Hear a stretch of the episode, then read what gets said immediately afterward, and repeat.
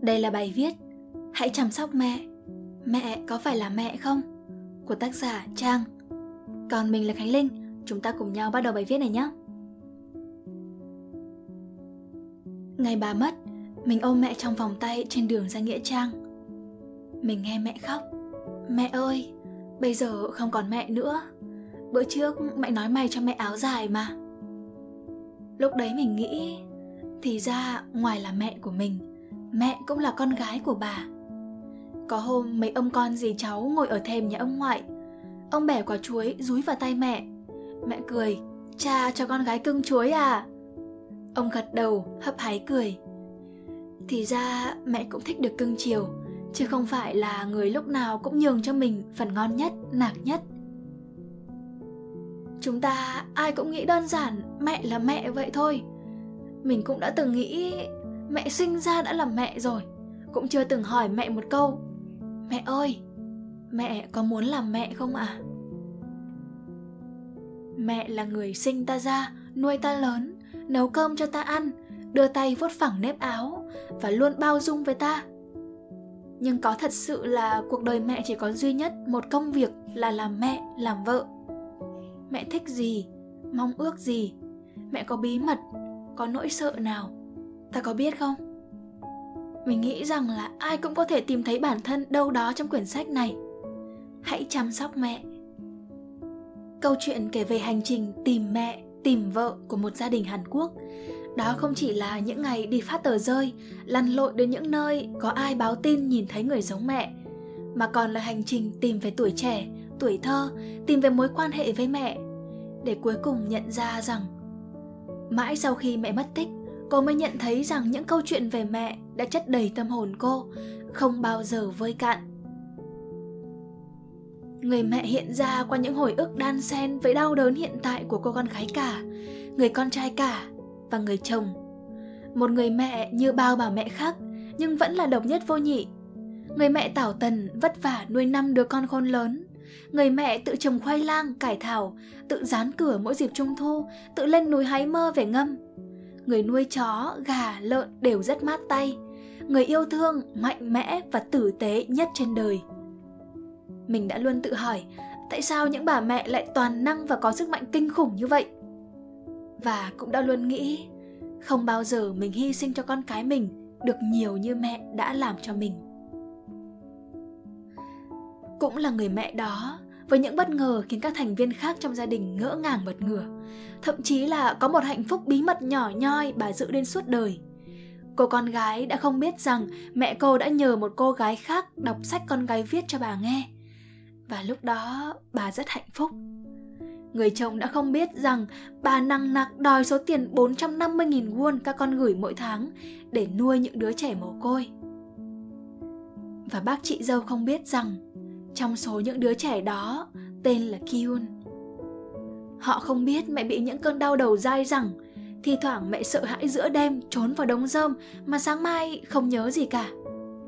Rồi bà bị ung thư vú hệ tiêu hóa của bà rất tệ, bà còn bị viêm phổi và chính người mẹ đấy đã tự lên núi chôn cất đứa con yểu mệnh của mình vừa sinh ra khi không có chồng bên cạnh rốt cuộc thì có bao nhiêu điều mà chúng ta đã không biết về bố mẹ mình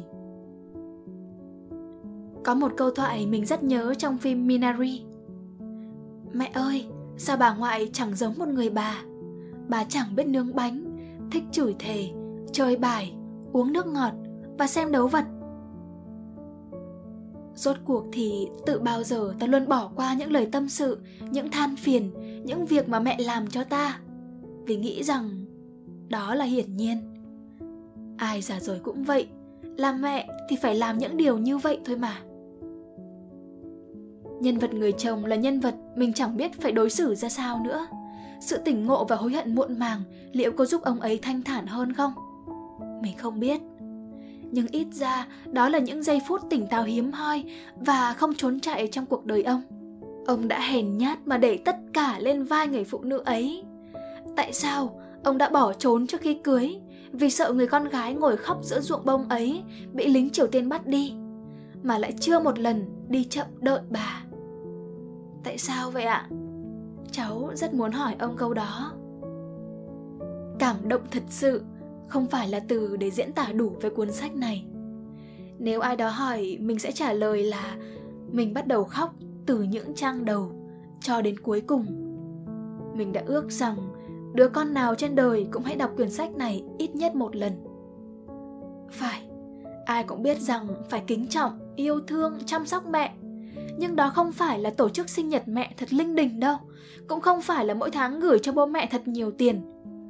Đơn giản hơn là hãy ăn thật ngon những thứ mẹ nấu, trân trọng những thứ quà bánh mẹ cho, dành thời gian để bên mẹ nhiều nhất có thể, mà không xem đó là gánh nặng. Đơn giản vậy mà ta hay quên hoặc là cố tình lờ đi mất. Mẹ mình có phải là người quanh năm chắt chiu dành dụ, thu vén để mình có thể học những chỗ tốt nhất? Nhưng cuối cùng, chẳng cần mình phải thành công, mà điều tâm niệm duy nhất là con không đói. Dịch có đi mua được thức ăn không? Có thịt để ăn không? Mẹ có phải là người đêm đêm nhẹ nhàng mở cửa, đặt trên bàn mình cốc nước cam những ngày vùi mình ôn thi, rồi lặng lẽ đi ra không? Hay là người mặc áo dài tím trong bức ảnh chụp với bạn bè. Lúc nhìn ảnh bạn mẹ đăng lên, mình mới biết là mẹ mình đẹp như thế. Hay là người cũng thích đi xem phim ở dạp thích đọc mấy cuốn sách cảm động như mình.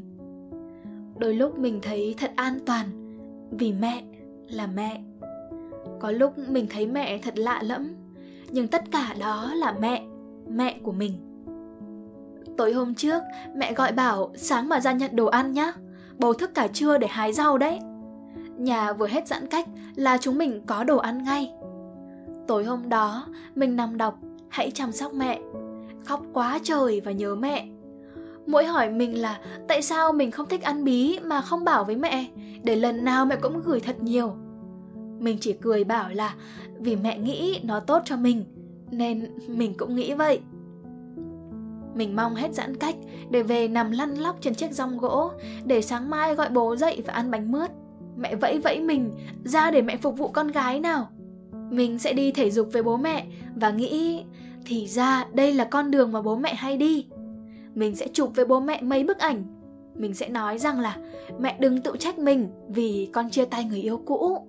Đó không phải là vì mẹ ngăn cản, là con đã không nghiêm túc với tình yêu của mình như mẹ dạy con thôi còn giờ mình viết bài này để nói với mẹ là mình yêu mẹ lắm. Mình đã đăng một bài lên facebook và tag mẹ mình vào rồi. Rất nhiều người mẹ tuyệt vời khác cũng đã đọc những dòng mình viết. Cảm ơn mẹ. Được làm con của bố mẹ là điều hạnh phúc nhất đời em. Và đây là phần kết. Hy vọng rằng các bạn sẽ thích video lần này. Đừng quên ấn like, share và ấn subscribe để ủng hộ chúng mình nhé. Và 20 tháng 10 này, đừng quên nói lời yêu thương với mẹ và hãy chăm sóc mẹ thật nhiều nhé. Nếu các bạn cũng thích những nội dung như trên, hãy đăng nhập vào website của nhà nhện là spiderroom.com để tìm đọc thêm nhé. Và mình là Khánh Linh. Bye!